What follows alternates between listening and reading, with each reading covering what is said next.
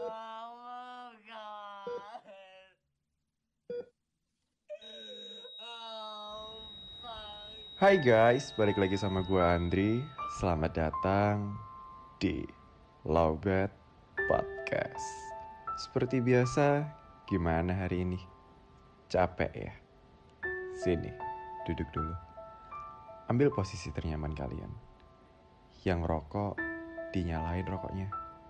Yang ngopi, dinikmati kopinya.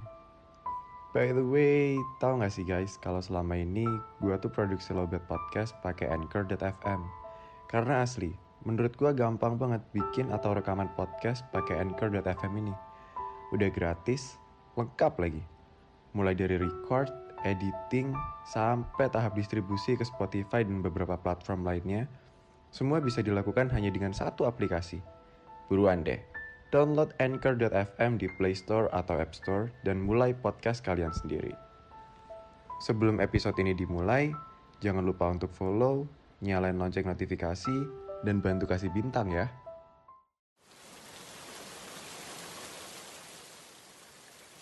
Hai guys, back again with me Andri di podcast kesayangan kalian, Lowbat Podcast. So, hari ini bertepatan dengan malam minggu di tanggal pertama bulan Oktober, tanggal 1 bulan 10 2022. Hmm, siapa nih yang udah punya plan keluar bareng pacar, temen, gebetan, atau selingkuhan mungkin? Bercanda ya. Hmm, buat teman-teman yang malam minggunya bakal sendiri aja di rumah, jangan khawatir karena gue bakal nemenin kalian dengan cerita dari salah satu teman lowbat nih yang udah masuk ke WhatsApp gue. So, tanpa panjang lebar lagi, this is the whole story.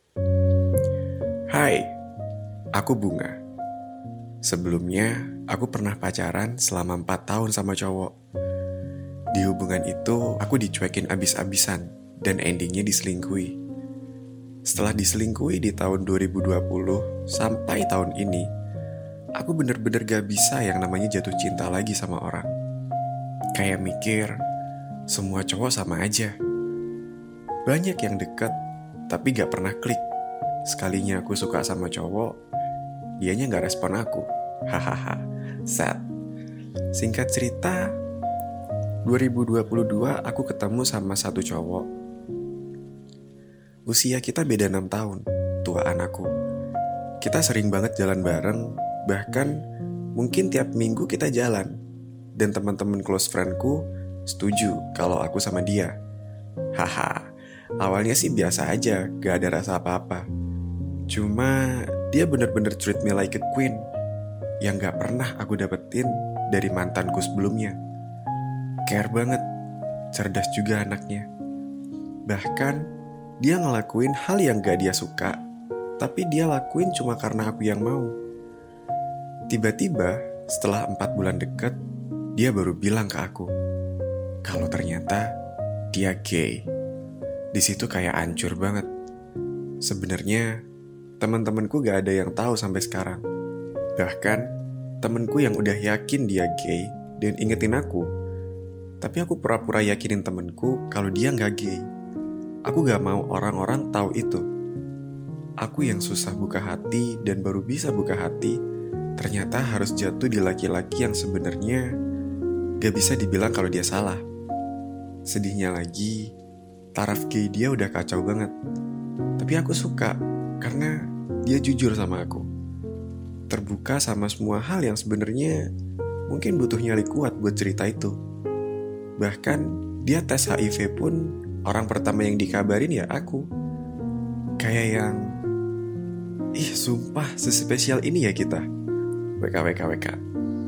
Cuma emang gak mungkin bisa. Dalam kurung, karena usia dan masa lalunya. Kadang, kalau kita jalan bareng, terus temen cowoknya nelpon, aku tuh suka bete. Atau kadang, dia dijemput temen cowoknya, terus balik subuh, aku suka overthinking. Kadang, dia clubbing mabuk-mabukan sama temen cowoknya yang gay. Juga aku makin overthinking dan ngambek. Cuma dia tuh peka banget kalau aku ngambek. Pasti langsung jelasin kalau mereka nggak ngapa-ngapain dan lain-lain. Cuma yang namanya udah diceritain sedetail itu tentang dunia dia, kan jadi overthinkingnya makin-makin WK WK WK dan itu bener-bener bikin aku stres banget dan mikir ngapain sih cemburu orang bukan siapa-siapa sampai akhirnya dia bilang gue bakal berubah kalau emang ada cewek yang gue sayang banget awalnya aku yakin dia bisa berubah tapi setelah aku tanya ke beberapa temenku yang gay ternyata emang gak bisa dirubah dan jawaban dari mereka benar-benar bikin aku mikir, buat apa sih diterusin?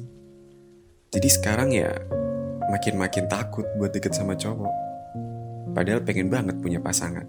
Nah, oke, okay, buat Kak Bunga, by the way itu nama samaran ya. Karena dia minta buat privasinya disembunyikan.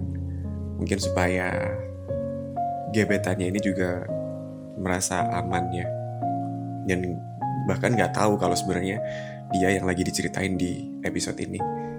Buat Kak Bunga, gue cuma bisa bilang kalau it's okay, tenang aja, jodoh itu bakal datang di waktu yang tepat. Karena sebenarnya angka juga, ah sorry, umur juga cuma angka, percaya deh.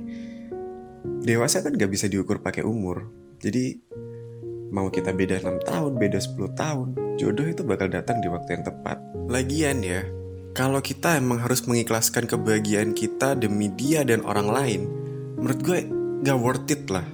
Kecuali nih, kalau kita meng mengikhlaskan kebahagiaan kita demi kebahagiaan dia, dia seorang ya, bukan dia dan orang lain. Mungkin itu masih oke okay untuk dilakukan, tapi ya tetap tetap aja it's unfair for us. Jadi, uh, maksud gue daripada karena ini rasanya kayak di poligami sama cowok loh. Mungkin kita nggak cemburu sama fisiknya, tapi kita cemburu sama waktunya.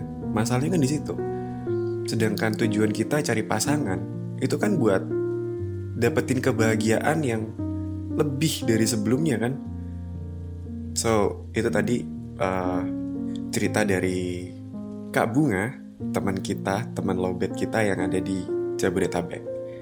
Buat teman-teman yang lain yang pengen ceritanya gue bacain juga, jangan lupa untuk DM gue di Instagram. Hmm, main-main juga ke Noise, kalian bisa komen di episode-episode yang kalian suka. Nanti hmm, komen-komen dari kalian bakal gue bacain di episode gue yang terbaru. So, that's it for tonight. Gue Andri pamit undur diri. See you on the next episode.